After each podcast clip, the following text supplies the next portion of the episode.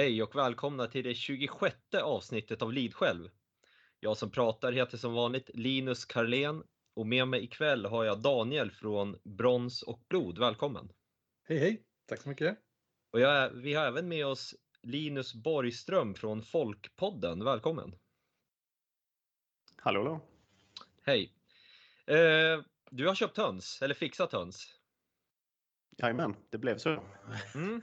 Ja, det har jag också gjort. Så jag tänkte att vi har kört ett hönsavsnitt så för jag hoppas komma lite närmare mina höns eh, av det här och lära sig lite mer av deras historia och sådär. Ja precis, Men, det är fascinerande djur. Ja verkligen. Vad har du för höns? Eh, vi, vi köpte bovanhöns tror jag de kallas för, B-O-V-A-N. Ehm, mm. Sex bruna, fyra vita. Jag är ganska säker på att det är helt olika raser på de bruna och vita. De ser inte alls likadana ut. Så det, okay. Mer ingående så vet jag inte riktigt. Mm. Det värper på för fullt i alla fall. Det är tio höns och tio ägg om dagen så att det uh, flyter på bra. Ja, men, ja vad bra. Uh, vad är det för färg på äggen då? Uh, små bruna för de bruna hönsen, stora vita för de vita hönsen. Så det är okay. lätt att räkna vilka som har lagt och inte lagt så att säga. Mm. Eh, vi har, eh, hemma hos mig har vi två stycken som heter dvärgkorsin. Eh, men de är de mm. äldsta och de ska vi fasa bort så småningom när de ja, dör då eller något. Men sen har vi unghöns och det är hedemorahöna, skånsk blommehöna och silveruddsblå. Och två av dem är ju då svenska lantraser. Och det finns ju en, en positiv egenskap med svenska lantraser som du borde titta till och det är ju det att de är ganska tåliga. De tål kall temperatur, de kan äta rester, de äter insekter och sådana saker. Så de är liksom mer lämpade för Emil i Lönneberga, om man säger så. Ja, precis. Det är inte bara torrfoder som ska stå på menyn. Liksom, utan... Eh, nej, men om du köper hem såna här eh, varphybrider eller sånt där, då är det ju så att då mm. måste ju de nästan ha ett speciellt foder för att de ska ens kunna producera. Ja, eller precis. värpa. Sen är det det att man kan gödsa med spillningen med alla höns. Det är ju perfekt för vi odlar ju väldigt mycket också. Mm. Mm. Ja, det, är därför, det är en av anledningarna till att vi köpte. Vi flyttade ut på landet så detta blir liksom första naturliga steget till mm. odlingar och allting som kommer naturligt där liksom. Ja, speciellt i oroliga tider också. Då är ju alltså höns är ju hårdvaluta när det gäller. Mm. Så är det. Eh, jag kan ju säga det att jag kunde ingenting om höns för typ 3-4 månader sedan. Alltså inge, inte någonting alls. Men jag, jag tänkte... Okej. ja, jag tänker vi går igång då med, eh, med avsnittet. Vi börjar då med hönsens fornhistoria. Och jag kan börja bara mm. dra igenom lite generellt. Och på internet stöter man på ganska motstridiga uppgifter om Eh, när de blev domesticerade och sådana saker. Men jag har tagit den här texten från eh, Statens veterinärmedicinska anstalt och det låter ju ganska eh, seriöst. Tamhöns har, hör till familjen fasanfåglar bland hönsfåglarna. Det härstammar från den röda djungelhönan, Gallus gallus, som fortfarande lever vild i djunglarna i Indien och Sydostasien. Och den ska tydligen härstamma från dinosaurier. De tidigaste arkeologiska fynden av domesticerade höns har daterats till cirka 3200 år före Kristus. Och eh, tamhöns introducerades till Europa för cirka 3000 år sedan. Först under romartiden uppträder det norr om Alperna. Men som sagt, jag, jag har hittat lite motstridiga uppgifter. Mm. Och eh, när hönsen då kom till människan, eller människan då eh, tog vara på hönsen, det var troligtvis att man tog ägg. För höns är väldigt svåra att fånga i, i det vilda. Så man hittade ägg, kläckte upp äggen. Men höns på den tiden hade ju en låg äggproduktion, så man, det var ju mest köttet och så var det ritualer med fjädrar och sånt och så tuppfäktning. Just det. Mm. Men när hönsen blev tamhönsen, då blev det en enorm förbättring för liksom dåtidens folk i, i de primitiva ekonomierna om man säger så. Proteinkällor mm. brukar ju vara väldigt viktiga för, för hela samhällens och nya civilisationers utveckling. Liksom. Ja. Kor och, och, och höns då, och även hästar använder man från början för, för mm. mjölkens skull. Men eh, det är ju väldigt simpelt med höns eh, motsats för till exempel grisar och sånt. Höns producerar ju ägg hela tiden. De äter ju det som finns på marken och ja. Ja, precis. Väldigt mycket utdelning gentemot hur mycket jobb du stoppar in i, i, i hela aktiviteten. Så att säga. Ja, Väldigt bra utdelning. Ja, men har du en gris till exempel, då måste du föda upp den här grisen i ett halvår för att sen slakta den vid ett tillfälle. Mm. Och sen festar mm. du på den och sen är den slut så att säga. Är det, var det det som var alltså, jämförelsen med höns då som var upphovet till myten om särhimner? Att man uh, ville kunna slakta ja. sin, sin, gris flera gånger. Precis, alltså det, hade man haft en sån mm. gris så hade det ju konkurrerat ut hönsen men ja det är ju någon typ av mytologi. Så. men, Nej, men det, är, det är mm. intressant ändå vad, vad, ny höns, vad nya hönsen är som tamdjur jämfört med många andra tamdjur som vi har. Ja, ja, alltså. Um, och särskilt här uppe i norr då. Mm. Um, så ja. man, kan, man kan ju se på, det, det jag läste någonstans var att, eh, att det var fenicierna som introducerade hönsen i Europa. Um, så de, de, man vet ju inte så mycket om fenicierna egentligen, så de lämnar inte så mycket skriftligt efter sig själva. Um, men även grekerna, de gamla grekerna, eh, de ansåg ju att, att eh, höns, kycklingar, tuppar var väldigt exotiska djur. Så de använde inte dem typiskt till offer utan just eh, tuppfäktning. Mm. Så det, ja, det är framförallt tupp, tuppen kan man nog se generellt. När vi, vi har tittat på lite olika områden ju, geografiskt sett, vi tre, och inför detta avsnittet. Och man kan väl säga att tuppen, i, vad jag har sett i alla fall, är tuppen långt mer framträdande än hönan egentligen. När man börjar forska på det. Mm, men det instämmer. Men en tupp känns ju mycket mer, det känns som den har lite mer personlighet än en höna generellt och den är lite mer framåtagerande. en höna jag, jag, jag kladdade ner lite eh, så här, sista minuten tankar så försöka sammanfatta allting man har läst nu om det och min så här, man kan inte skriva slutsatsen nu, men vi kan se om den stämmer när, om, om ni fortfarande håller med eller om någon håller med när det är eh, över avsnittet. Oh. Lite grann att hönan och tuppen, de har lite kvinnliga och manliga arketyper. Alltså att hönan är så typiskt, den representerar vad som är typiskt kvinnligt och, eh, alltså, och tuppen vad som är typiskt manligt. För hondjurens hela natur kretsar kring fertilitet och närande medan handjurens hela natur kretsar kring beskyddande roll och stridsberedskap. Mm. Och strid, villighet att strida liksom, för mm. att skydda. Så att det känns som att de, ehm, i synnerhet i en antik världsbild kanske man ska säga, inte så mycket det moderna i detta fallet. Ja, men, nej, men i en antik eh, världsbild så är det väldigt representativt där. En, mm. tupp målas oftast upp som stolt och så vidare.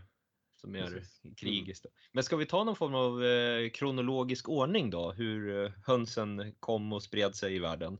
Daniel, det är kanske i ditt område? Ja, just det. Precis. Ja, men, eh, du började ju bra där med eh, Alltså det ser ut som att de, de tämjdes alltså i Indien där de finns vilda.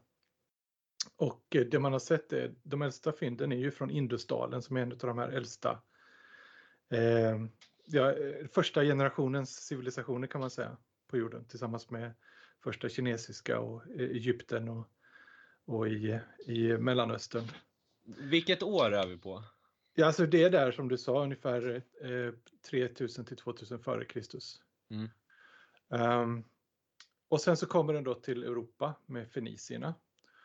Och eh, som sagt för, för, grekerna då, grekernas historia, gre grekernas skriftliga historia börjar ju ungefär säg 800 före Kristus med Homeros. Eh, och så vitt jag vet så nämner inte Homeros eh, höns eller tuppar. Jag kan, jag kan ha fel där.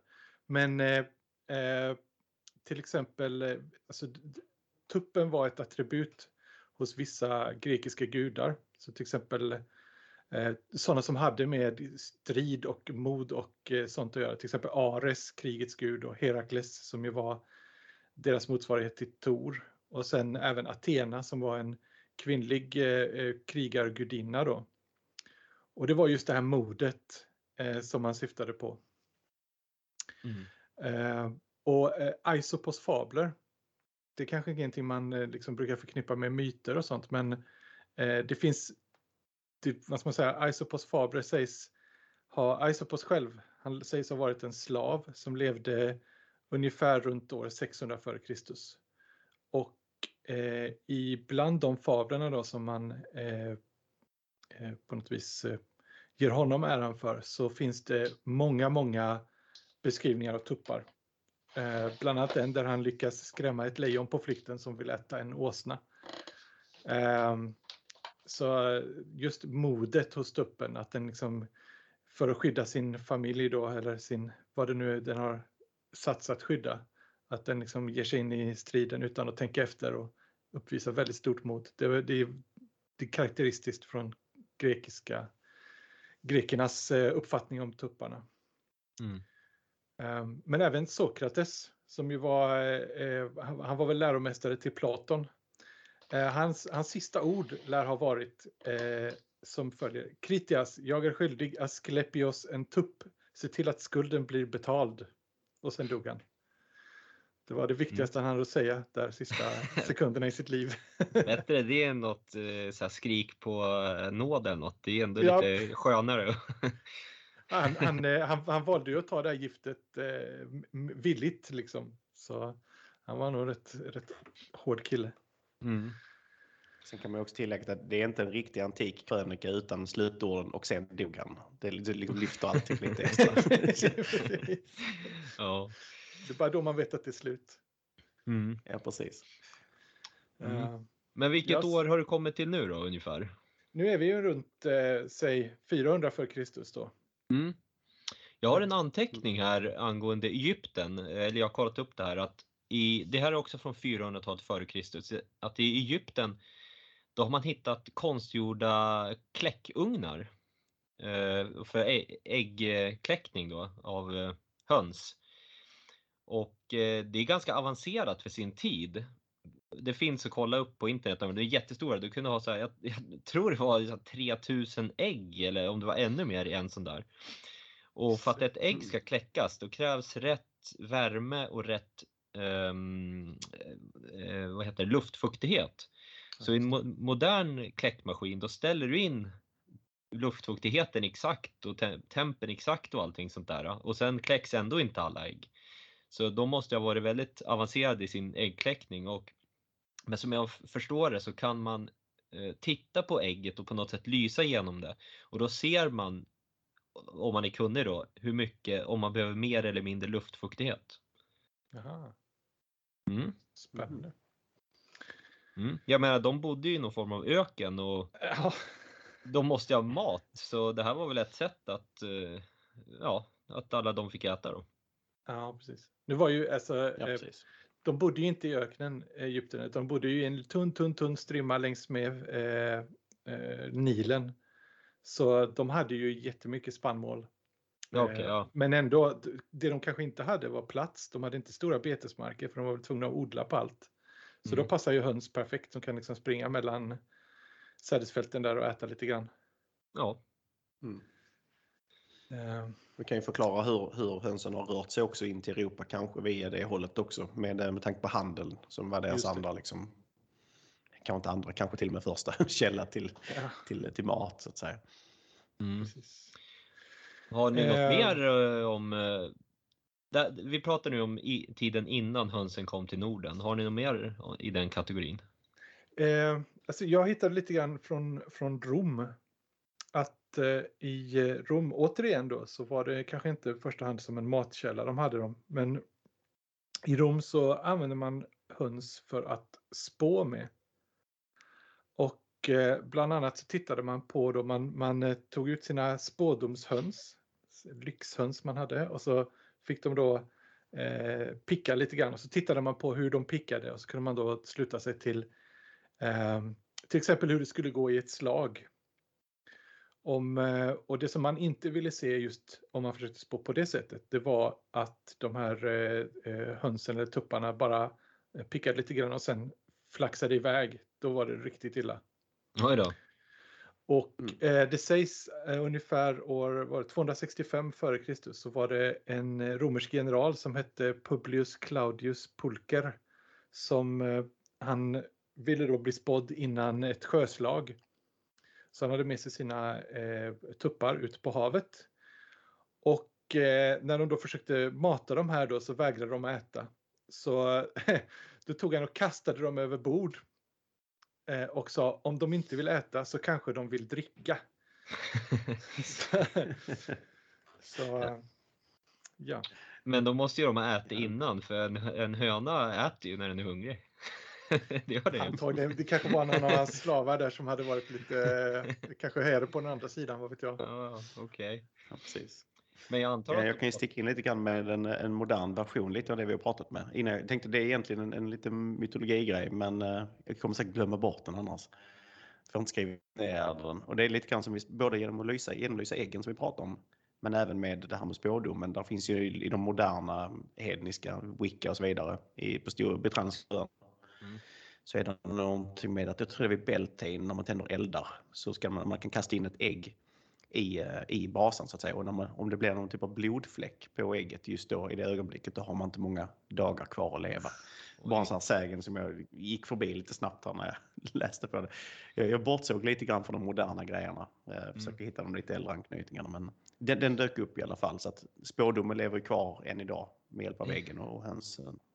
Ja, jag, jag, hörde något annat om ägg, att jag tror det var i Ryssland eller någonting. Nu har vi nästan gått förbi det vi skulle, men jag måste bara nämna, då, då finns det en äggfestival där man ska rulla ner ägg för någon backe och grejer.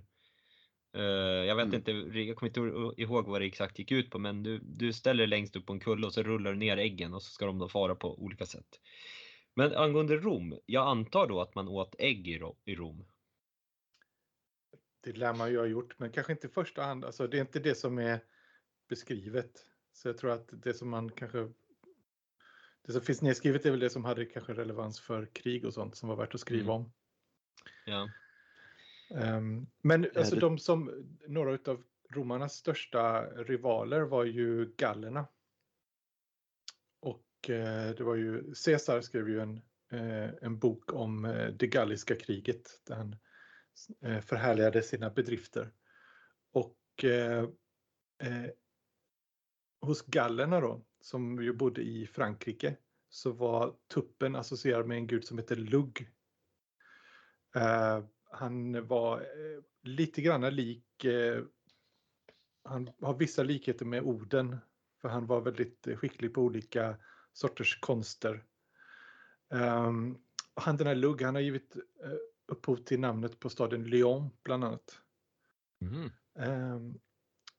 Och även att han var en väldigt stor krigare. Så att på det viset så kanske just det här modet som vi har sett flera gånger nu diskuterat eh, för tupparna. Eh, det gjorde att de associerade honom med den här eh, guden då, med tuppen med guden. Mm. Mm. Vissa, vissa tuppar är ju väldigt ilskna och så. Det är ju nästan eh, lite övermod kan man ju lätt säga. Precis. Vi har, vi har inga... De representerar mänskligheten som stort på ett väldigt bra sätt. ja, precis. Alltså vår... har sina ja.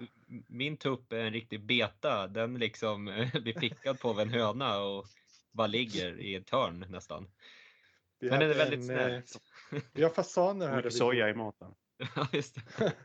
Vad sa du då? Vi, vi, vi, har fasaner här där vi bor och det var ja. en eh, fasan förra i höstas var det nog, som var helt tokig för att när man liksom körde förbi den med bilen, vi har en lång, ganska lång rak eh, grusväg, när man körde förbi den med bilen så började den springa efter bilen.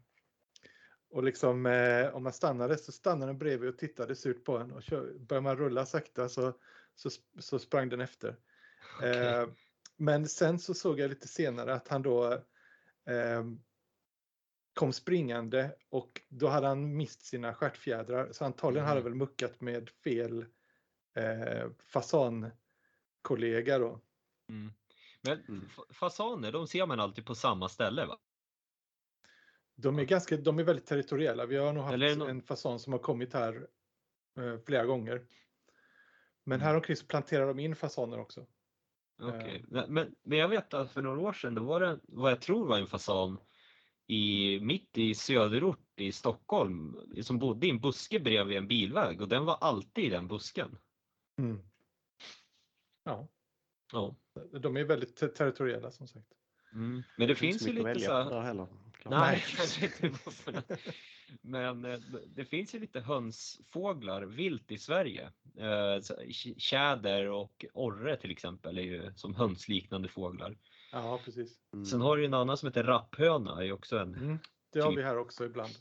De, mm. är, de är väldigt trevliga. De sitter liksom och, och kurrar för sig själv. Mm. Väldigt mysiga små djur. Så nej, vi skulle mm. ha höns här också. Vi, en... vi har bara, vi har bara, vi har, vi har en fasanhöna som har lagt ägg i en rabatt här. Det är bara det att hon är nog lite för korkad för att... Du får ta in äggen och lägga dem, bygga en egen kläckmaskin på det, ja, det forn etiopisk eh, snitt. ringa, ringa till Egypten och fråga hur man gör. Ja precis, det finns en här ungersk eh, myt också som jag snubblade över där du kan värma ägget i din eh, armhåla. Och, men har du otur så blir det någon typ av demon istället för att det faktiskt blir kyckling. Det blir väldigt kladdigt också. Men det, det borde funka för det. Då har du ju både hög luftfuktighet och värme. Så det borde ju ja. faktiskt fungera. Ja. Men i en annan tidslinje så hade folk i Skandinavien kanske fångat in tjäderhöns och sådana och domesticerat dem för flera hundra år sedan så hade vi haft en annan typ av tamhöns här uppe i Norden. Ja. Mm. Det, det, finns en, det finns en sak som jag ska ta upp här senare när vi kommer till germansk mytologi eh, mm. som är mycket, mycket märklig. Okej. Okay. Men ska vi gå vidare men, till höns, höns i Norden då eller? Är vi eh, nej, jag, bara, jag vill bara säga en sak till. Eh, mm. eh, det, det, var ju nämligen så, det, just det med gallerna, det finns en, eh, det var en, ska vi kalla det för en historisk slump att ordet eh, gallus är latin för tupp. Mm. Men det är även namnet på en som bor i Gallien. Så på medeltiden då när man pratade mycket latin och skrev mycket latin så ville folk då håna fransoserna, fransmännen, eh, genom att kalla dem då för, för tuppar. Eh, gallus. Mm. Mm. Men det som hände var att, som, som ofta händer, att det liksom blev en glidning där så att fransoserna då istället tog, tog till sig det här. Och nu är ju liksom eh, tuppen är ju en symbol för, Frank för det franska folket ska man säga. De har en annan symbol, jag kommer inte ihåg, det är någon kvinna som är symbol för eh, Frankrike som stat. Men mm. tuppen är symbol för det franska folket. Ja, men det känner man ju till deras eh, nationallag och sånt. Jag tror fotbollslaget har väl en tupp va? Mm. Sin ja, symbol. Samma vallonerna i, i eh, Belgien har eh, tuppen som symbol. Mm. Jag har, det kommer komma senare med heraldik heter det väl va? Ah, Bland det. tuppar. Det finns väldigt mycket sånt i Europa. Det har jag lite anteckningar om. Jag tänkte på det du sa, pratade innan just om om man åt dem från början i Rom. Det är mm. som du säger, det är inte så mycket nedskrivet vad man kan hitta om när de började äta det. Det verkar inte vara så tydligt men sammanhanget hela tiden börjar man säga att i takt med att de introduceras till nya platser så verkar de ju bli först liksom tamdjur eller alltså i princip eh, husdjur. Mm. Kanske sen få en andlig nivå på det också eller rituella syften i takt med att man mm. identifierar de här egenskaperna hos tupparna och hönorna som är väldigt karaktäristiska och sen med takt med att de, befolkningsmängden ökar på, på djuren så börjar man äta dem. Ja, just, ehm, alltså, just där i de galliska krigen så skriver Julius Caesar att britannierna ser det som stridande mot gudomlig lag att äta haren, hönan eller gåsen.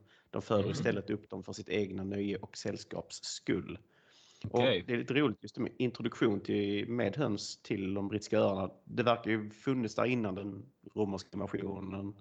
För man hittat eh, för 2200 till 2300 år sedan har man hittat i princip rituella gravar med harar och höns. Hela, inte förtärda utan hela ben, hela kroppar placerade i väldigt specifika mönster. Det känns äh, väldigt märkligt. Hur skulle de kunna hamnat där? Egentligen så konstigt om man tänker på den handel som har skett liksom, under bronsåldern. Vi nämnde fenicierna innan. Vi ser ju liksom hällristningar med skepp som påminner. Nu kan man ta det med en nypa salt men handeln har ju nog ägt rum hela tiden. Ja, det är eh, klart. Och jag tror men... att eh, hönsen som ett nytt djur är nog, det kan vi nog prata om hundra år innan de verkligen blir helt liksom, inarbetade. Jo. Um, i, men i det är ju långt innan det första spåret i Norden av höns. Jajamän. Ja, det, det, det, har ju varit mycket mer handel med tanke på att romarna så pass snabbt tog sig mm. till de brittiska mm. öarna. Så pass tidigt så har ju handeln varit etablerad. Och det hade ju Doggerland långt innan dess som sen blev översvämmat. Nu snackar vi liksom innan skriftligt minne i princip. Mm. Men det har ju funnits liksom en landbrygga mellan brittiska öarna och europeiska kontinenten. Ja. Som, alltså, man har eh, alltid känt till. Då. bretonerna och gallerna var ju, hade ju mycket kontakt. Så innan, mm. innan, eh, innan vad heter, de invaderade eh, själva Storbritannien så, så var det ju faktiskt trupper, galliska, eller vad blir det, bretoniska trupper då från Storbritannien, brittiska trupper från Storbritannien som var och stred mot mm. romarna eh, i Gallien. Mm. Så det var ju liksom bara en, en, bara för att det var vatten där så blev det lite paus. Men det var egentligen en del mm. av samma krig. Mm. Ja, precis. Men ja, viss fördröjning. Precis. Med, med att äta höns, att eh, om, om du har upptäckt, eh, om din kultur tillåter dig att äta ägg, du äter ägg inom din kultur, då är ju hönan mycket mer värdefull levande. Och det, då är mm. det ju bara de rika gårdarna som ens har råd så att säga att slakta och äta en, en höna. Mm. Sen kan du ju slakta tuppen då såklart, för den, du behöver ju bara en tupp egentligen. Ja, just det. Ja, precis. Den kommer tillbaka till lite grann sen i eh, keltisk mytologi, just med tupparna och eh, offer. Det kan vi ta lite senare. Mm. Eh, jag tänkte just från den här artikeln jag hittade som nämnde det här med gravarna. Den kommer från, jag tror det är University of Exeter, tror jag det var. Eh, en artikel som de publicerat. Ehm, de skrev också att romerska historikern Dio Cassius skriver om drottning Boudica, alltså en keltisk drottning då, som ledde ett uppror mot romarna 60 till 61 efter Kristus. Och hon skänker en offergåva till keltiska krigargudinnan Andraste genom att släppa ut en hare i det vilda i hopp om att vinna gudinnans favör. Så man tänker att man offrade det dyraste man har. Man släppte liksom inte ut de här i det vilda, de inte ens i trädgården känns det som, mm. de här djuren. Utan de var så pass högt eh, värderade. Och tittar man de romerska källorna så verkar det vara lite grann samma tankesätt kring, eh, kring hönan där i åtminstone det tidiga romarriket. Mm, mm. Ja. Bara en sak, ni vet, vi, vi har ju pratat nu om, om tuppen som väldigt modig. Eh, men vet ni varför man säger eh, chicken? Om någon som är feg? Har ni funderat på det? det Eh, jag, jag kollade upp det här innan för det, det slog mig som paradoxalt då när man har en tupp som är så modig. Alltså genom allt vi har pratat om hittills så är tuppar alltid, de står för mod. Men tydligen så detta har uppkommit någon gång i Storbritannien och kontrasten, eh, alltså, ifrån början så var betydelsen eh, någon som var chicken var i stort sett någon som trodde att de var modig men som inte var det. Så typ, du tror att du är en tupp men du är en kyckling. Mm. Så du har mm. liksom inte riktigt växt på det än. Så, eh, ja. så det är det som är ursprunget till Så man ska liksom okay. inte, det är inte höns i allmänhet, det är inte chicken som i arten utan det är chicken som i den in, ännu inte fullvuxna tuppen. Okej, okay. men det är ju det är extremt... ett chicken race mer, uh, mer liksom talande för det för beteendet så att säga. Mm. Den, som, den som absolut inte ska vika av, man bara kör in i kaklet. När ja, det, det är det som är tuppen. Nej, det var det på ja. 50-talet eller vad sa du? Nej, 16, 1600-talet. Ja, jag tänkte väl. Jag menar, det är ju så ja. extremt utbrett så det kan inte vara. Nej, Nej precis. 50-talet var det chicken races kanske. Mm. Jag har även en sektion anteckningar med ord som har med höns att göra längre fram. så vi kommer till den biten också.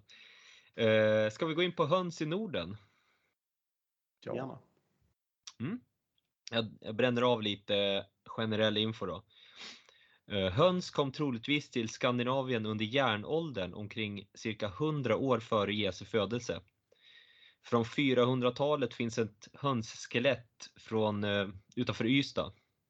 Eh, det är daterat till 400-talet.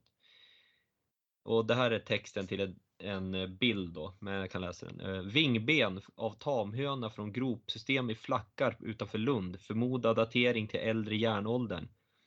Cirka 550 till 375 cirka 550 före Kristus till 375 efter Kristus. Alltså ett av de äldsta fynd av tamhöna som gjorts i Sverige. De är lite motstridiga de här uppgifterna. Då. Eh, och så det är inte ovanligt att man hittar hönsben som gravgods i gravhögar från yngre järnåldern. Eh, jag gick en, eh, en runda som heter Fornstigen här för några dagar sedan och då stod det på en informationsskylt att hönsben var bland de vanligaste djurbenen i gravhögar förutom då ko och get, lamm och gris. Så det, höns var ut, förberedda på, på vikingatiden. Och tillräckligt mm. värdefulla då för att vara offergåvor. Ja. Och det så, är fascinerande. Mm, en grej till här som, det här är mer grej som bara tyder på att det har funnits hönor här under järnåldern och så. Eh, islandshöns är en lantras av ta tamhöns ursprungligen från Island. Det är en mycket gammal ras som härstammar från tamhöns som kom till Island för tusen år sedan med vikingarna. Och det går ju att få tag på sådana höns. Det, går ju, det finns ju de i Sverige som har sådana. Mm. Sen tänkte jag citera Ibn Fadlan. Eh, ni vet ju den här långa texten om vikingabegravningen som är väldigt känd. Mm. Eh, sedan kom det med en hund som det högg i tu och kastade på skeppet. Sedan kom det med alla hans vapen och lade dem bredvid honom. Sedan tog det två hästar som det lät löpa tills de blivit svettiga så högg det det i stycken med svärd och kastade deras kött på skeppet. Sedan kom en med två kor som det också högg i stycken och lade dem dit. Sedan kom det med en tupp och en höna, dödade dem och kastade dem i båten. Där hade de också en tupp och en höna. Då. Mm. Och, eh, med sig i, ut på resa dessutom. Då. Mm, precis. Ja, eh, I, I, Erik den rödes saga då berättar de att de stoppar en kudde med fjädrar från, det står poultry på engelska, det är fjäderfä. Men det skulle möjligtvis kunna vara från höns då. Mm. mm. Och så har jag en text från Historiska museet angående medeltiden. Eh, hönsfåglar var ett viktigt inslag i medeltidens hushåll. Såväl kött som ägg användes och äggskal hittas ofta vid undersökningar av boplatser. Tuppen fick ofta symbolisera vaksamhet eftersom man vakar över sina hönor och varnar dem när faran nalkas. Tuppen ansågs skydda mot blixtnedslag eftersom man alltid, eftersom han alltid söker upp den högsta belägna platsen på gården. Med sitt galande drev han dessutom bort ondskans och mörkrets makter. Därför sitter ofta en tupp i, högst upp i kyrkans torn. Mm. Så. Har ni några andra bevis eller belägg för att, om höns i Norden? Eh, det finns ju, de, de, är ju, vi har tre tuppar som är väldigt centrala i nordisk mytologi. Mm, men det är myt, har du något mer Aha. arkeologi eller så? Alltså... Nej, jag kan bara säga det här eh, det här med tuppen på kyrktornet. Eh, jag läste i den här, eh, vet du, Teutonic Mythology, eh, Deutsches Mythologi heter den väl, utav Jakob Grimm. Och han har ju en annan förklaring till var tuppen kommer ifrån. Mm. Han, han kopplar den till den här Gullinkambe som sitter högst upp i Yggdrasil. Och mm. att Eh, man då hade en sån här eh, ska man säga, på, i de heliga lundarna då så hade man ett, eh, ett träd. Och ett exempel på det var det här som heter Irminsul. Det, det stora, stora Polen kallas, kan man väl översätta det med. Um, och han, han, han menar att överst på de här pålarna så fanns det då en tupp och att eh, det var den som sen överfördes på kyrktornen. Mm. Um, och, ja, återigen men det kan då, in i kristendomen av hedendom. Om man säger att det hade på hoven så hade de haft en tupp eh, långt upp och så hade den eh, bara följt med till, till kyrkorna sen. Då. Precis. För övrigt så... Det finns ju en... Eh, mm. Ja, förlåt. Fortsätt. Nej, fortsätt.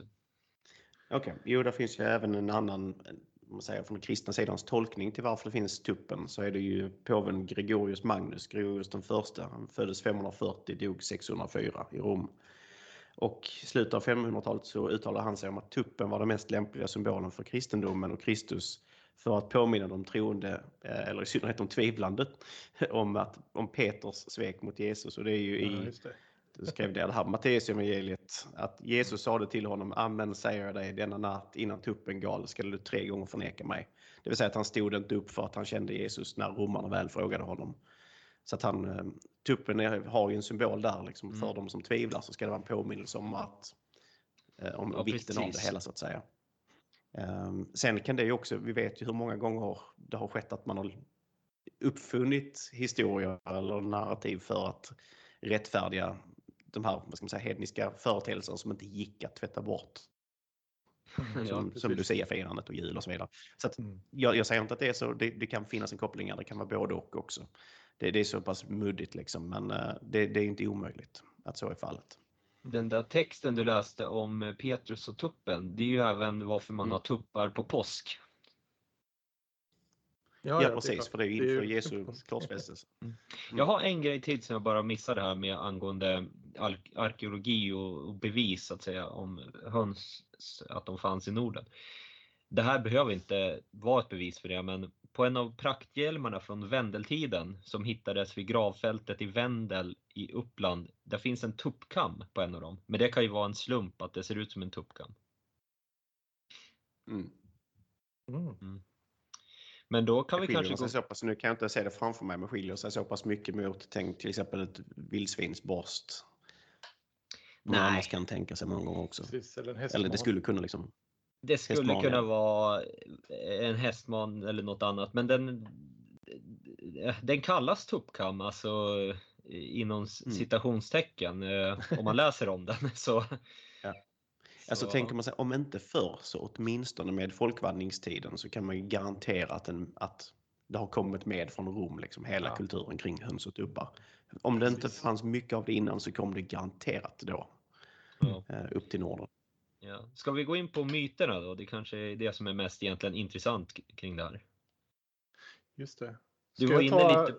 Ja, precis. Ska jag eh, dra det här med... För, eh, du kan köra nordisk mytologi-biten om du, om du vill. Jag kan, ja, precis. Vi kanske kan eh, hugga in lite grann där allihopa. Det finns ju mm. tre tuppar som är eh, väldigt viktiga i nordisk mytologi. Eh, och det är de tre tupparna som inleder Ragnarök. Eh, för Ragnarök börjar ju med att det är en tupp som heter Fjalar som galer i järnskogen. Ja, han sitter ovanför eh, på ett träd ovanför någon som heter Egder som spelar på sin harpa. Och sedan så svarar då eh, Gullinkambe som är den här tuppen som sitter överst på Yggdrasil. Och sen så svarar en tredje tupp som då, där man inte vet namnet på som eh, bor nere i Hel. Och när den tuppen svarar så är så att säga ödet beseglat, då, då inleds hela, då har liksom arméerna väckts. Um, och det här, det, det, är intressant då, vi har tre tuppar som galer här och i, i Bibeln så var det Petrus förnekar eh, Jesus tre gånger innan tuppen gal.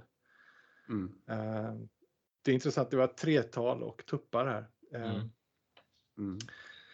Men uh, just det här också att eh, den här eh, tuppen är, liksom varnar för fiender och sådana saker. Det, det har gjort att jag, jag börjar fundera lite grann i termer av att kanske, kanske Heimdall på något vis är kopplat till tuppen. Det finns inga sådana eh, bevis. Jag har sökt och letat om det skulle finnas någon, någon som har gjort den tolkningen, men just det här tuppen är även kopplat till eld. Eh, just på grund av sin, sin röda blänkande färg och att den liksom är eh, uppe när solen går upp, när den liksom ser ut som eld på horisonten. Så det är mm. någonting jag ska forska mer om i alla fall. Mm, får jag kliva in här bara? Alltså just det. Ja, absolut, kör okay. Du sa att den sista tuppen, den är inte känd vid namn. Nej, precis. Men den är känd vid, eh, vid utseende. Den är, ja, det är en sotröd hane. Ja, ja. Just mm. det. Det var bara det jag hade att kliva ja. jag tänkte bara säga att tuppen är ju förknippad i Rom med Merkurius också. Och det var även känd som under alltså romerska området i Storbritannien. Alltså brittiska öarna, eller brittiska öarna. Som... Och tänker man bara utseendemässigt om du jämför de bilder vi har av Heimdall eller beskrivningar och eh, Merkurius eller Hermes, den grekiska guden, så är, du kan hitta ganska mycket likheter mm. eh, dem emellan så sätt hur de avbildas. Sen kan det ju vara en senare konstruktion såklart. Mm. Ja men det är intressant. Det är eh, samtidigt så är ju, så är ju eh, Merkurius är ju den som vi Alltså Mer Merkurius dag är ju onsdag, Odens dag, så det, på något vis så tyckte de att han var men eh, att han var lik. Ja, precis. Men det, jag vet det jag har hört är att den, det kan bero på att de båda eh, var förknippade med att föra de döda själarna till till underjorden. Men, ja, det eh, har du ju om du tänker järnskogen och eh, att du har de två liksom hönsen som det är nästan som två olika krafter som ska strida mot varandra, som kallar på varandra och helvete hel svarar liksom att okej, okay, jag är redo. Det, det. Man ska tänka, eh, det kvittar vilken som vinner, ni hamnar här ändå. Just det, precis. Bara en symbolisk tolkning av det. Men, eh, järnskogen mot eh, den gyllene tuppen på toppen kan lika gärna vara romarna mot teutonerna i skogen. Liksom. Det, just det. Eller gallerna för den delen. Precis. Om man nu ska se Ragnarök som en händelse som redan har ägt rum, alltså som poetisk återberättelse av en händelse som var avgörande, alltså så pass känd i folkminnet. Ehm, mm. Så, eh, så kan det ju vara en representation där också. Mm. Men eh, tuppar och höns nämns inte speciellt mycket i nordisk eller fornordisk mytologi. Nej, alltså det som vi sa det att den här eh, tredje tuppen, den var bara känd till utseendet. Eh, däremot så finns det två namn till på tuppar eh, som väldigt mycket liknar eh, Gullinkambe. Och den ena är eh, Vidofnir som sitter högst uppe i Mimameidr. Och man tror att Mimameidr är, eh, det betyder alltså mimers träd. Man tror att det är, är, är bara ett annat namn på, på Yggdrasil. Så, så att även Vidofnir då skulle vara ett annat namn på Gullinkambe. Mm. Och sen så finns det även en annan som heter Salgofnir som också antagligen är samma som Gullinkambe. Um, men det finns ju den här uh, Ytterhogdalsbonaden. Mm. Den, uh, det var ju en bonad som man hittade i Ytterhogdal i Härjedalen uh, som härstammar från, jag tror det är från 1200-talet. Um, ehm, så den har lite blandad kristen och hednisk motivbild. Men ett, ett väldigt viktigt motiv som är liksom centralt på den här, det är en jättestor bild av Yggdrasil. Och överst i den så sitter ju då en tupp. Mm. Um, den finns på utställning typ tre kilometer från där jag växte upp. Just det, på Jantli. Mm. Just det. Uh, men det, det, som är mycket spännande här då, det är det att det finns en hällristning. För det som är det här trädet då, det ser ut som det är liksom en, en rak stam upp och sen så går det eh, vinklad 45 grader ut från den så går det då ut ett antal grenar som möts så att toppen på trädet, liksom kronan bildar som, en triangel. Som en typ upp och nervänd diamant nästan om man skulle kunna ja, säga det så. precis. precis. Mm. Och det intressanta är att det finns då en hällristning som är väldigt lik den. Um, där det också ser ut att sitta en tupp allra överst. Mm. Det är bara ett problem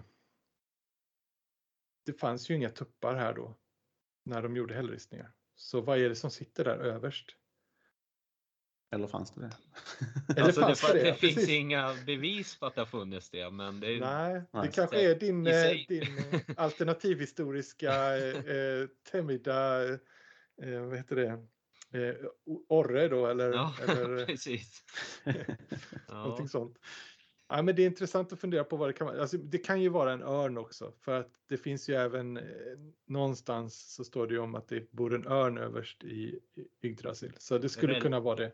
Ja, Rälsvälg va, heter den väl, den där örnen. Jag ja. tänkte, sen har du ju Väderfölne, är väl någon hök som också Ja just det, som sitter, på, sitter uppe på, på örnen. Sitter mm. mellan ögonen på den. Mm. Men den ser ju verkligen ut som en tupp. Jag har ju sett den bilden. Ja, exakt. Det är bara så svårt att, att förklara det. Um... Nu är jag inte så pass kunnig inom de andra om vi tänker fasanfåglarna, men är, tupp, är, är karaktäristiska dragen, är de så pass tydliga hos andra eh, fåglar av samma art? Eller man ska Nej. Vad är det man, man jagar? Ja, precis. Vad är det man jagar? Eh, är det, väl, det är väl är det inte orre som man jagar genom att man har en hund som ställer den? Så man har en hund som skäller nere vid eh, botten på trädet, för de sitter gärna uppe i toppen och sen så skjuter man den liksom nerifrån och upp. Mm. Um, så de sitter typiskt i toppen på träd. Så det, det, är väl inte osannolikt att det skulle kunna vara en, en sån.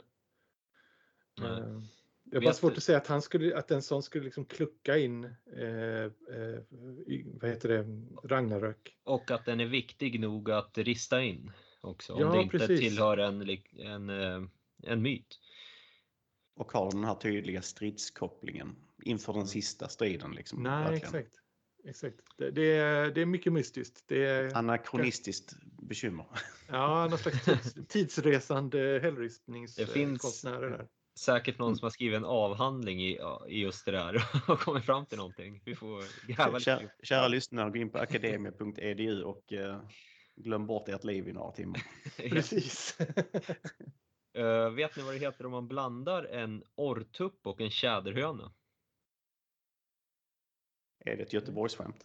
Nej, det är, det... det är en biologisk varelse som kommer. Rackelhane heter det. Rackelhane. Mm, och den kan i sin tur då inte uh, yngla av sig. Okay. Mm. Mm. Ja, nej, men det var i princip allt som det fanns på nordisk eh, mytologi gällande höns och, och tuppar. Jag har i och för sig en liten grej till. När eh, vad är det, Loke och Tor besöker Utgårda Loke, då försöker eh, jättarna där få med sig eh, skicka med den här Kvark, det här lilla jättebarnet. Ett barn av jätte då. Med Loke och Tor när de ska åka därifrån. Och då åker de med sin båt och så helt plötsligt då förvandlas Kvark tillbaks till en höna och då är det Loke som har liksom lurat då jättarna att de tog med sig den här jättepojken men det var i själva verket bara en höna. Mm. Mm. Men den vet man inte mm. dateringen till, eh, till just den eh, ja, till just den biten. Det är rätt roligt för att jag nämnde innan men den här bara um, ungerska fenomenet med ägget i armhålan som kunde bli någon typ av demon mer eller mindre. Det kallas för liderch. Jag vet inte exakt uttalet. okay. Liderts tror jag. Men den kan ju ta tre former också. Det är, en av dem är liksom som en, en liten, liten varelse. Mm. I princip den andra är som en liten svart höna i princip som sen blir, liksom, har demoniska, kan, kan ge dig mardrömmar och så vidare. Och det tredje är som någon typ av så här succubus, liksom, eh, en älskarinna, mer eller mindre en demon. Liksom. Mm. Så det, finns ju det här, eh, ja Mara precis. Ja. Så det finns ju många, om vi tittar ner i Europa, i synnerhet Östeuropa, så tror jag du hittar många fler kopplingar till, eh, till uh, hamnskiftande och varelser och, och väsen och koppling till just höns och tuppar det, det, känns ju som att ju närmare österut du går till källan där de här varelserna kommer från från början så hittar du fler myter också kring dem. För att mm. man har mm. levt med dem under en längre tid. Ehm, I alla fall vad som är nedtecknat mm. och kvarlevande. Men eh, tuppar och höns förekommer ju en hel del i Bibeln. Och förutom ja. då den här uh, kändaste tuppen som gal när Petrus förnekade Jesus och det. Så har du ju historien om Staffan stalledräng. Eh, om ni känner till han. Mm.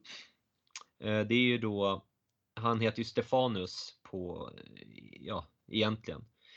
Och en av legenderna berättar om hur Stefanus under julnatten får syn på Betlehemsstjärnan. Han förstår att det är ett tecken på att judakonungen, som enligt profetiorna skall frälsa världen, är född. Stefanus berättar om sin upptäckt för Herodes. Denne vägrar tro på hans ord om inte den stekta tupp som ligger på kungens frukostbord stiger upp, flaxar med vingarna och gal. Detta är förstås precis vad som händer. Kungen blir förskräckt över hur eh, mäktig denna nyfödde kung måste vara som kan redan göra sådana under. Han beslutar sig för att döda barnet som hotar hans kungamakt. Stefanus själv tas till fånga och stenas till döds utanför stadens murar. Tuppundret, som händelsen kommit att kallas, blev upptakten till barnamorden. Det var ju att han skulle mörda alla pojkar i Betlehem eller något i den stilen. Under, ja, precis, ja, precis. Eh, under medeltiden fanns en allmänt utbredd uppfattning om att barnamorden i Betlehem var det första och kanske grymmaste av martyrerna. Och han, mar, martyrierna, ja, eh, i alla fall den här uh, Staffan Stalledräng då. Det blev kristendomens första martyr. Mm. Men det finns ingenting i grekisk och romersk mytologi av, eh, om höns och tuppar. Tänker det borde finnas lite mer. Alltså det finns ju en, det finns ju en, eh, det finns ju en gudinna som är född ur ett ägg, men då är det ett, eh, vad är det, ett svanägg. Det är ju, vad heter hon, eh, sköna Helena, eller gudinna, ja, halvgudinna i alla fall. Mm. Eh, som är syster till Dioskurerna. Eh, Pollux, Pollux och Castor. Mm. Um, men det är inte en höna. Så nej, jag, jag har inte lyckats hitta någonting sånt. Nej. Romarna kallade väl till och med hönsen för perserfåglar om jag inte minns fel. Så det känns som att de har fått dem från, det har ju kommit österifrån. Resan har ju helt enkelt gått från öst och sen upp norrut känns det som. Mm. Eh, åtminstone den nedskrivna historien, vad vi kan spåra. Liksom. Så att, eh, mm. Jag tror att man hittar nog fler kopplingar österut, alltså ju längre österut du går så kommer du hitta mer bevarat. Nu har jag, jag har inte grävt så mycket i det. Man, liksom, man, man ser det återkommande hela tiden. Ja. Men jag kan jag tänka mig jag... kinesisk mytologi och så, då är det säkert. Ja, för det intressanta är, jag tänkte för jag kollade det här innan, eh, det finns ju i, i kinesisk, eh, vad heter det, zodiak, i den kinesiska zodiaken eh, så finns det ju tuppens år, liksom. det var, var tolfte år. Men i den grekiska zodiaken så finns det ingen tupp. Det finns Nej. en massa andra djur men ingen tupp. Eh, så det, det, känns ju som att det har varit mycket viktigare i Kina än, än, eh, än här tidigt då när de här sakerna definierades. Mm. Ja, men det är som du säger att när myterna nedtecknades så var tuppar och höns kanske inte ingrott i, i folkets medvetande på samma sätt.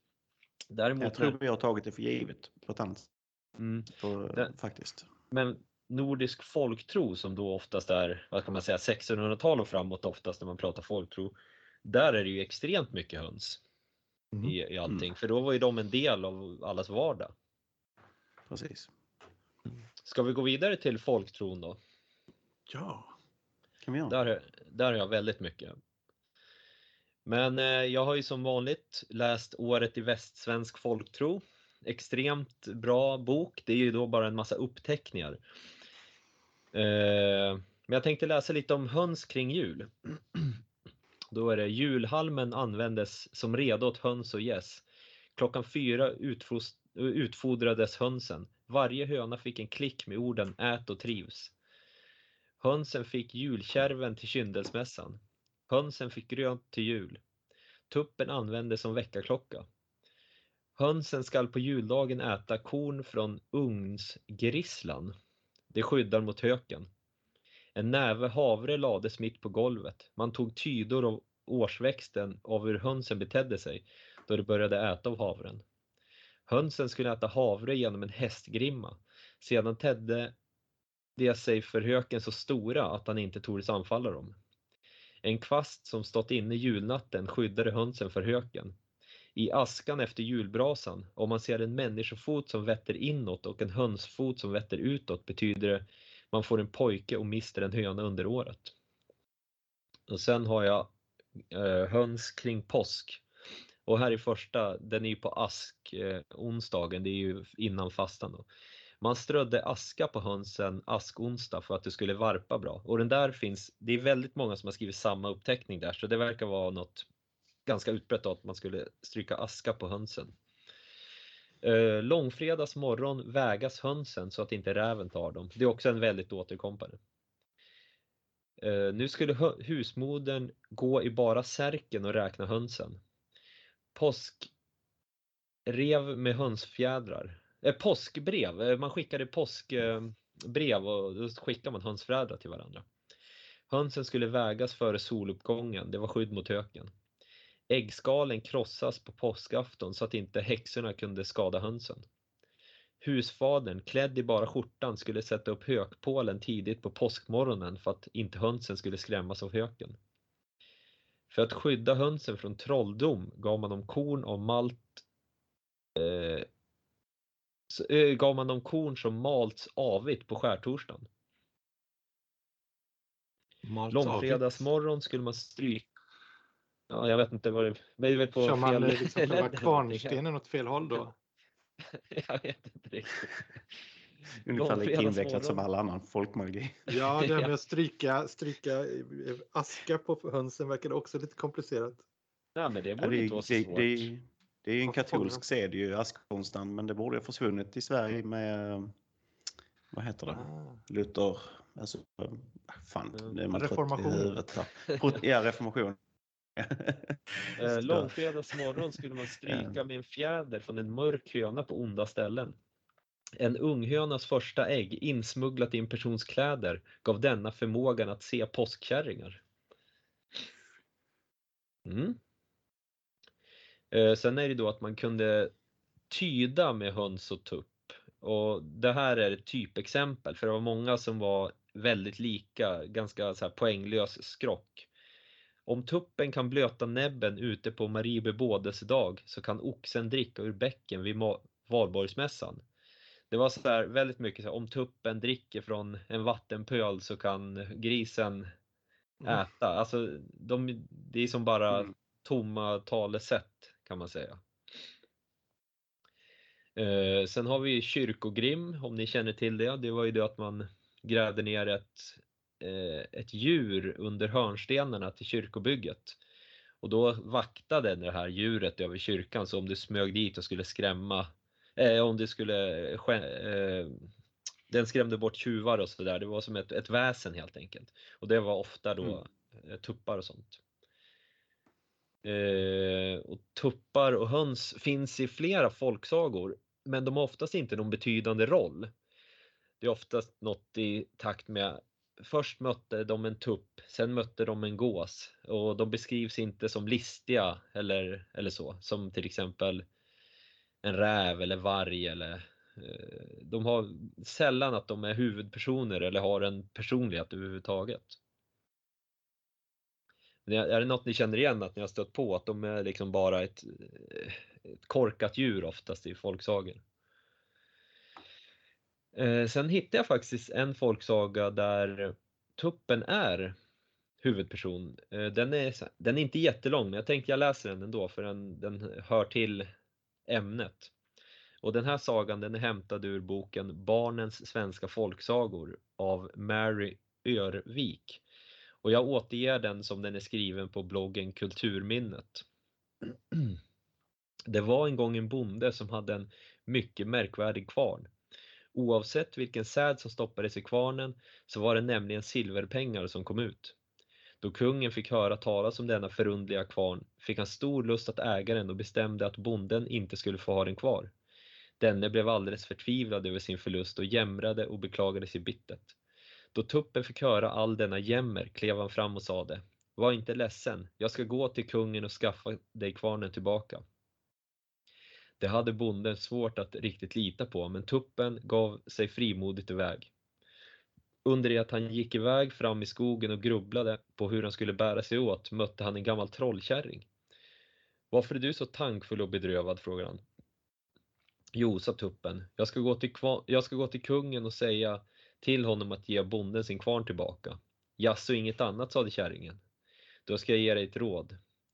Tag med dig alla du möter så ska du se att det går dig väl. Knappt hade tuppen gått hundra alnar förrän en räv kom springandes emot honom. Vänta min vän, följ med mig till kungen, sade tuppen. Det må jag väl göra, sa räven och stannade. Kom då och sätt dig under min ena vinge, sade tuppen och räven gjorde som han sa. Lite längre in i skogen mötte de en varg. Nu, nu kan du bli till nytta, sa tuppen. Följ med mig till kungen. Det kan jag väl gö kunna göra, svarade vargen och fick sätta sig under tuppens andra vinge. En liten stund därefter sprang en stor björn fram. Ha inte så bråttom min vän, sade tuppen. Sätt dig under min stjärt så ska du få följa med till kungen. Det gick björnen med på och gjorde som han blev tillsagd.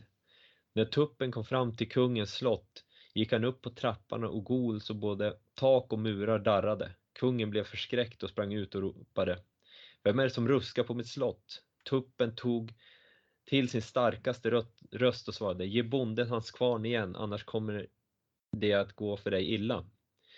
När han hörde detta blev kungen mycket förgrymmad och tyckte att tummen, eh, tuppen tog sig friheter. Han sände sina knäktar för att fånga in tuppen och lät sedan stänga in honom bland sina ilskna baggar. Detta tänkte kungen skulle göra slut på honom och hans olidliga galande. Men tuppen släppte ner räven och när kungens tjänare kom på morgonen för att ge baggarna mat låg de alla döda. Ut sprang tuppen, tog sig till slottstrappan och gol så att hela slottet skakade. Ge bonden hans kvarn igen, annars kommer det gå för dig illa. Dig skulle jag väl kunna göra slut på, sa kungen i vredesmod och såg till att knäktarna släppte in tuppen bland sina argaste tjurar. Men tuppen släppte lös sin varg och när kungens tjänare kom för att se till dem på morgonen låg alla tjurarna ihjälrivna. Tuppen rusar upp på trappan igen och god så att det knakar i slottets väggar. Ge bonden hans kvarn igen, annars kommer det gå dig illa. Då blev kungen mäkta vred och befallde sina knäktar att ro ut på sjön och dränka tuppen. Men tuppen drack ur allt vatten så att han svällde upp och blev rund som en väldig tunna. Än en gång stånkade han upp på trappan och god så att slottets murar hotade att, att rämna. Ge bonden hans kvarn igen, annars kommer det gå för dig illa. Då lät kungen bygga upp ett stort bål, förde upp tuppen på det och tände på, men tuppen sprutade ut allt vatten han druckit så att elden släcktes och alla höll på att drunkna. Sedan gick han upp på trappan och god så att hela slottet nästan ville rasa. Ge, tupp, ge bonden hans kvarn igen, annars kommer det gå för dig illa. Men tuppen lät inte skrämma sig, utan befallde sina knektar att ste, steka tuppen. Sedan åt kungen själv upp honom till middagsmål, men tuppen gav sig inte, utan sträckte upp huvudet ur kungens hals och gol. Då kungen blev helt förfärad befallde knäkten att hugga huvudet ur tuppen. Tjänaren, tjänaren tog fram det skarpaste svärd som fanns och när tuppen åter stack fram huvudet och gol högg tjänaren till. Men tuppen drog fick sitt huvud tillbaka och svärdet högg istället av kungens huvud. Så fick bonden, bonden sin kvarn igen och tuppen flög upp på taket. Där sitter han nu, hur det än blåser och stormar och visar att sagan är sann. Eh, vad hände med den där björnen? Den liksom eh, nämndes aldrig mer. Eller? den bara hängde Det finns säkert med i någon eh, lokal version. ja, det var i alla fall den enda jag egentligen hittade där Tuppen var en huvudperson. Men jag tyckte den var ganska bra. Den var, Tuppen var verkligen lojal mm. och ja. Och Samlar helt... ju ganska många av de sakerna vi har pratat om redan. Alltså vissa mm. varianter av myterna. Ja. Fast kanske dramaturgiskt sett tappar man bort lite chansen att ta tre gånger som man skulle gala så hade man ju haft ännu mer mm. slagkraftighet. Ja, eh, men eh, han, det, det är väl det, det här är varför man då har en, vad heter det, vindflygel, heter det det? Vind, du vet mm, sån här, flöjel. Flöjel, ja precis. Ja. Tredje förklaringen då har vi haft idag, eller är det fjärde till och med? ja, men det, här är ju, det här är ju inte profant utan det här är ju mer ur ett allmogeperspektiv. Mm. Eh, sen är det i frieri, det här är ur Svenska allmogens liv i folksed, folktro, folkdiktning av etnologen Tobias Norlind. Eh, den här gavs ut 1912. Efter gåvoutlämnandet följde ett gille som enligt Bruzelius skulle börja sedan hönsen satt sig och sluta innan hönsen var på benen igen. Och angående havandeskap, det är fallan, fallande sot, det vill säga epilepsi. Därför att modern sett en halshuggen höna flaxa med vingarna. Eh, och det är bara en av sakerna de kan se. Det är mycket, om de ser ett slagsmål eller en fallen gärdsgård eller någonting. Men, så en gravid kvinna fick inte se en halshuggen höna. Är det någon som vill sticka in med någonting? För jag har en massa mer här om folktro. Alltså, de, de, de uh, sammanfaller ganska mycket med brittiska öarna av naturliga skäl. Mm. Egentligen. Ja, ska jag bara fortsätta lite här? Eller? Så kör du, kör du på så kan jag, kan jag ta de som uh, sticker ut. Ja, men vi kan ju ta lite det som är utom, utom uh, lands efter då kanske. Ja, precis. Mm. Det här är några texter, några stycken jag tagit ur Värend och Virdane, ett försök i svensk etnologi av Gunnar Olof Hyltén Cavallius. Hanen eller tuppen som i folktron är solens fågel och ännu anses för helig har slutligen såsom husdjur följt de soldyrkande goterna från den avlägsna östern. Det är en ganska intressant teori. Mm. mm. Låter väldigt Rydberg. ja, det är väl lite samma samma era Skolan, kanske. Ja, precis. Ja. Eh, har, ni läst, har, har ni läst den här Värend och Virdane? Eh, eller har ni läst stycken av den? Stycken Den är väldigt speciell. Ja, det är nästan allting förklaras ju med troll och trolldom och sånt. Just det. Mm. Om ett höns får äta ur ett fat Må han däri hacka lika många gånger med en knivsudd som hönan hackat med näbben eljest om någon äter ur fatet får han halsfall. Hackar en höna på ett brödstycke må det givas åt hunden så inte människor äter det. Uh, sunda, jag vet inte hur det är med sån här fågelinfluensa och sånt. Man kanske inte ska ja, ta liksom alltså, mat ur... jag skulle inte vilja äta en brödbit som mina hönor har ätit av. Det känns inte jättefräscht. Legat på marken där bland, bland eh, hönsskiten. ja, typ. Uh, och här då, det är ganska strikt rutin på att tvätta händer efter man har besökt hönsgården. Ja, ja, ja. ja. Mm. Uh, Värendsfolket tager ännu mångfaldiga tydor förebåd av tuppen. Dör kärringens tupp så bådar det att hennes egen död eller någon annan stor olycka. Gol tuppen om kvällen så betyder det inget gott. Är tuppen kall om fötterna så ska någon dö i huset. Är tuppen het om fötterna så bådar det att för eldsvåda. Är han eh, efter vanligheten, det vet jag inte riktigt vad det innebär, så är det spöken och färde. Är Uh, ah, den där var ganska lång, men det är, det är bara så att man kan tyda en grej, massa saker på, på tuppen. Då. Mm. Uh, och här har jag sista stycket jag har tagit ur, ur den boken. Då. Men framförallt må hanen eller tuppen inte vara vit utan högröd, som elden eller som solen. Och man fäster vid denna fågels färg en betydelse som uttalas i det gamla bondrimmet. Att för tuppar röda springa de döda. Mm. Mm. Och det, det, verkar vara allmänt i allmogekultur då att tuppen ska helst vara röd eller eldröd.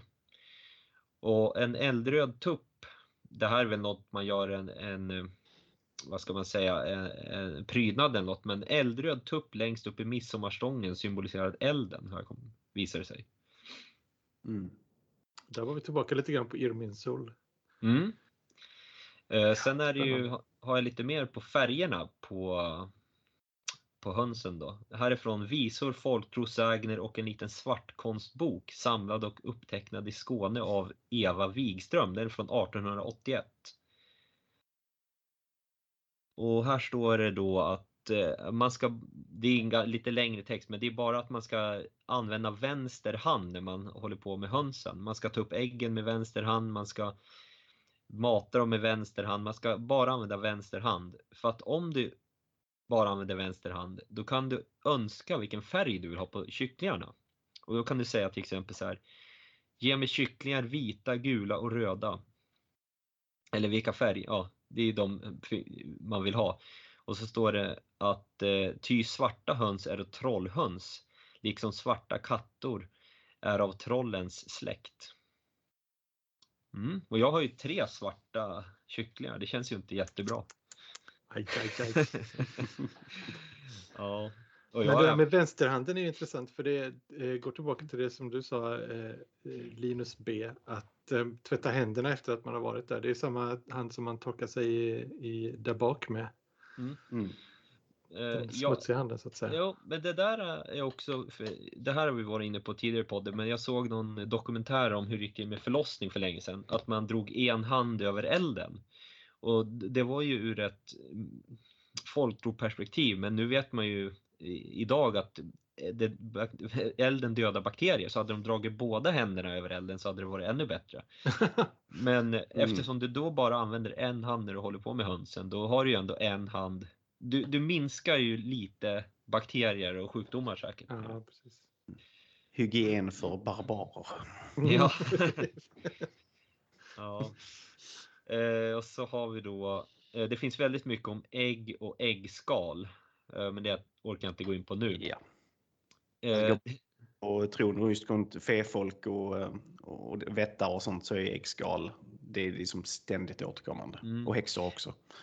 Men en sak med all den här folktron, jag har ju läst väldigt mycket om höns och så nu. Det finns egentligen ingen röd tråd.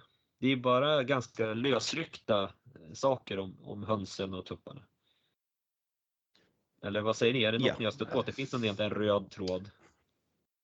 Jag tänkte på det här med, med att ha, att ha vad var det, den röda hanen skrämde de döda och mm. det här med att man har höns, tuppar just i hörnet på, på kyrkan och sånt. Det är just, vi kommer tillbaka till det här, den väktande, den vaktande tuppen, liksom den väktaren. Så på det mm. viset är det en röd tråd. Ja, det är ju. Ja, precis. Alla myterna och sagorna är en förlängning av deras karaktär kan man ju säga. Alltså en förstärkning och förlängning av ja, dem. Precis. Eh, på väldigt många sätt. Sen är det ju också det här klassiska med alla fåglar egentligen i folktro att de, de tycks veta någonting mer än vi gör. Alltså de har en profetisk natur och därför du kan använda dem för att spå hur de beter sig. Ja, det. Det, det. är ganska, om man går långt bak i folksagorna så är det alltid att den som kunde lära sig förstå fåglarnas språk kan också tyda framtiden. För de, de, de, de, i och med att de kan flyga så kan de se längre fram än vad du. De vet någonting innan du vet.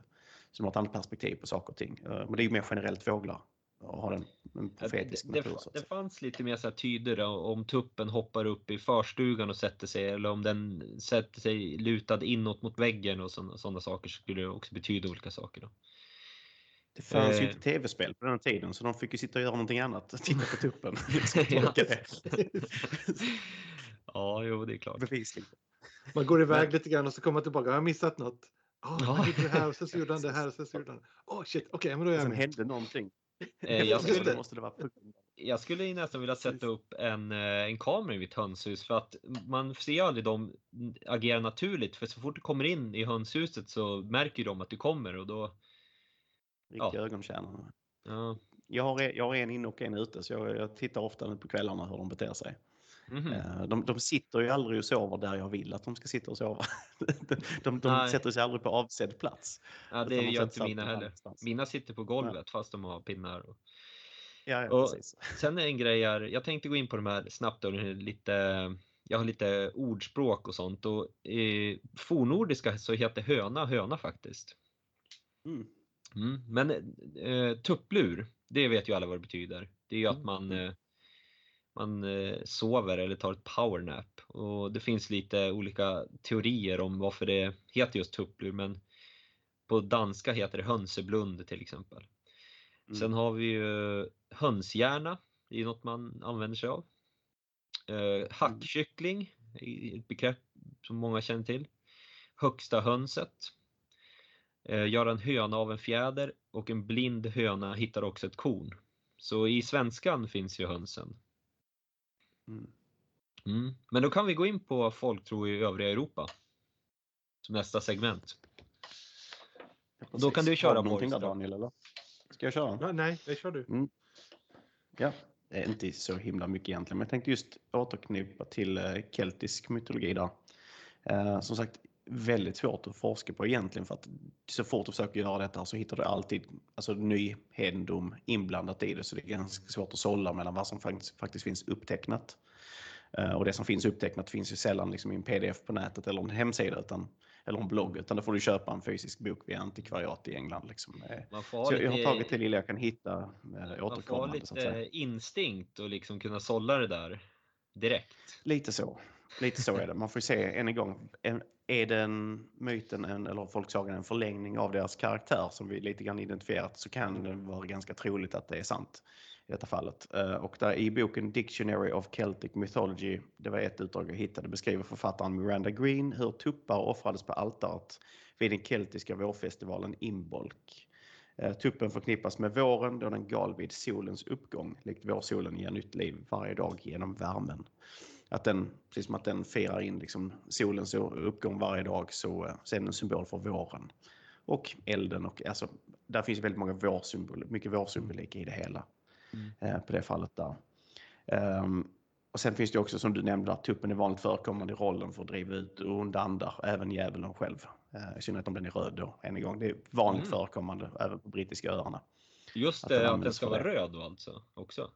Ja, det fanns vid ett par tillfällen hittade jag, även svarta höns mm. kunde göra det. Så där, där, det liksom, där är inte de utdömda, de har fortfarande en funktion.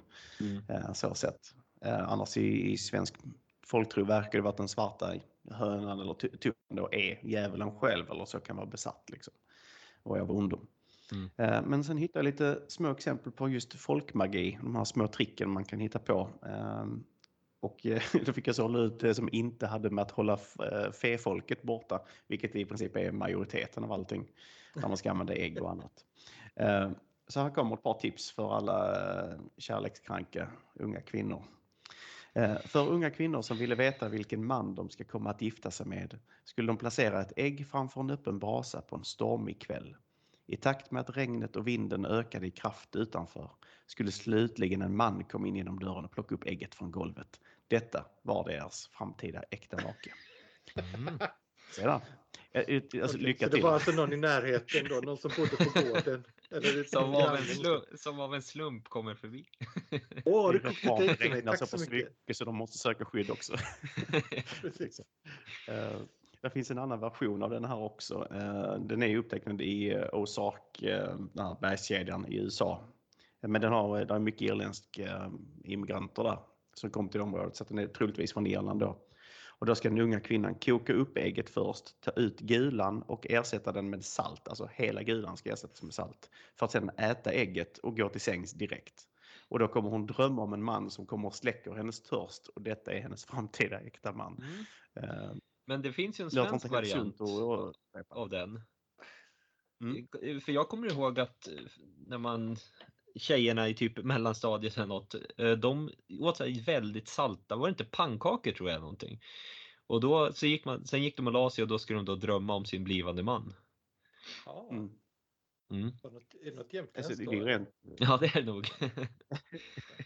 Men det är liksom en rimlig, logisk egentligen tanke om man tänker på behovet och eh, hur det kan uppenbara sig i drömmarna. Så det, det finns ju en ganska logisk eh, funktion i det hela. Mm, mm jag hittade en med just äggskal och du anknöt lite grann till den innan, eh, även om detta är lite variation på den. Och detta är just bland seglare, alltså folk som jobbar till sjöss då.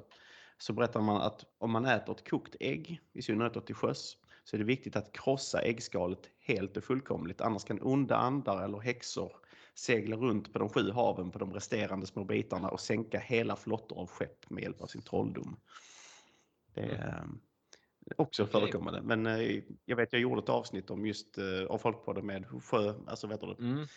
sjömäns och deras eh, vad ska man säga, folktro och små hyss och det är väldigt specifika. De är ofta varianter av befintlig folktro, men de har ju ganska säregna uttryck. Mm.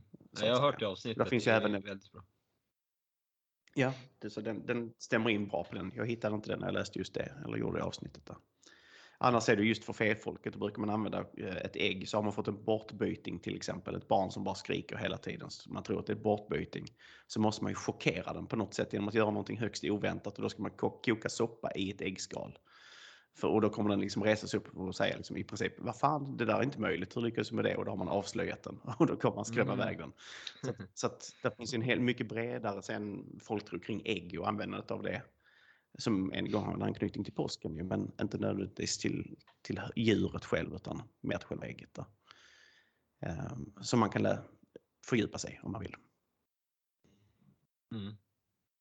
Det var väl egentligen de jag hittade. Jag hittade en också som är lite mer modern känns det som. Jag hittade inga äldre uppteckningar av det men tydligen i Storbritannien så finns det sagor som är väldigt populära som kallas för Hönsfrun. Eh, och eh, man kan ju jämföra med dem, just i Östeuropa så finns det något som kallas för Baba Yaga, det är väl i Ryssland och Ukraina. Den här eh, kloka gumman men hon bor liksom, hon är som en häxa, hon bor avskild från samhället långt ute i skogen och är varken god eller ond utan tjänar liksom ett annat syfte. Och hon bor ju i ett litet, litet hus som har två hönsben som kan vandra runt fritt. Eh, och hönsfrun här verkar vara en lite, lite gladare, lite mer eh, egentligen verklighetsförankrad version av det hela. För det är egentligen en, en kvinna som istället var gift och var en del av samhället. Men hon var ändå den här kloka gumman eller klok och käring som man säger här omkring i, liksom i Skåne, nordöstra Skåne. Som kunde liksom folkmedicin och kunde bota djuren och, eh, om de blev sjuka. Eh, just de här, liksom, inte riktigt en, en, en häxa utan en klok gumma helt enkelt. Men hon var liksom, levde inte utanför samhället utan hon var en del av allting. Och eh, hon använde sina höns då som någon typ av eh, alltså, förklädnad, att hon eh, födde upp höns men det var mitt ibland här så visste alla att man gick till hönsfrun om man, eh, man behövde hjälp med någonting. Eh, den har jag inte stött på i Sverige alls, den typen av folktro. De kloka gummorna absolut, men inte just att det var eh, höns förknippat med det. Nej, nej. Eh, men det var egentligen det sista av de brittiska öarna mm. som jag kunde hitta specifika. Ja. Hade du något om eh, runt folktro runt om i Europa, Daniel? Nej, tyvärr. Jag har inte kollat eh, så mycket på det. Nej. Jag hade bara det där om Baba Yaga, men nu är ju det taget då. Men vi kan ju gå in på lite... ja, men det är ju tur att vi överlappar varandra, annars hade det här avsnittet hållit på i flera timmar. Lite så. Eh, vi var inne på att eh, Frankrike har ju en tupp som en nationalsymbol. Och tuppar är ju vanliga på stadsvapen och sånt runt om i faktiskt hela Europa. Eh, jag har några exempel bara, men de är inte så relevanta. Men Mosjön i Norge har en tupp på sitt vapen. Detsamma gäller för Kurov i Polen, Ottenbach i Schweiz och Stur Sturovo i Slovakien. Alla de har en tupp. Sen är det väldigt många släktsköldar, främst i Tyskland, Belgien och Frankrike. De har också tuppar på sina sköldar. Då. Eh, sen eh, har vi ju lite mer modernt så har ju det engelska fotbollslaget Tottenham har ju en ungtupp som sitt emblem. Mm. Nej, det var allt jag hade. Jag tänkte jag skulle bara nämna de svenska lantraserna också om det eh, glädjer någon. Och det är då Bjurholmshöna, Bohuslänsdals svarthöna, Gammelsvensk dvärghöna, Gotlandshöna, Hedemorahöna, Kindahöna, Orosthöna, Skånsk blommehöna, Åsbohöna, Ölandshöna och Öländsk dvärghöna. Och vissa av de där äh, raserna eh, har ju lite problem med det är inte så många som, som håller de raserna så att säga. Så om man ska skaffa höns kan det ju vara bra att satsa på någon av de raserna och hålla sitt bestånd så att raserna kan existera även i framtiden. Mm. Mm. Är alla klara? Ja, ja. känns så. Mm. Ja, Daniel, kommer du skaffa höns nu? Alltså vi, vi måste nog göra det. Vi bor ju så att vi kan det och som sagt så som det ser ut nu så kommer man nog behöva lite matkälla till hösten. Ja. Kanske kan få några befruktade ägg av Borgström. Just det. Kanske det. Jag, jag, har inte, jag, jag tackade ju nej till att ta emot tuppen. Jag ville ju gärna sova. Nu har jag ju små barn så jag får inte det ändå så jag kunde lika gärna ta tuppen. Just det. Har ni, har ni tupp också? Du har inte tupp då? Eh, jag har inte tupp, nej. nej. Nej. Vi har tupp men eh, det är inte så farligt. Den galer lite grann men inte jättemycket. Nej, okay. Nej, för vi har en tupp här. Den bor åtminstone fem, ja, två kilometer härifrån jag hör den hit till våra tomt. Okej. Okay. Som jag var inne på det tidigare, att vår tupp är lite beta sådär. Ja, ja. man ska mm. ha en mm. betatupp helt enkelt. Ja. ja, precis. Bra tips. Ja. Jag kan ju mm. tillägga en grej också som var intressant med just när vi köpte hönsen vi köpte av en, en eh, uppfödare här i närheten, en bonde då i Blekinge och han nämnde just det här vikten av att följa den naturliga eh, dygnsrytmen till exempel om man har mycket artificiellt ljus i trädgården eller så, så att just att man skymmer liksom in till i hönsgården så att de inte blir eh, påverkade av det.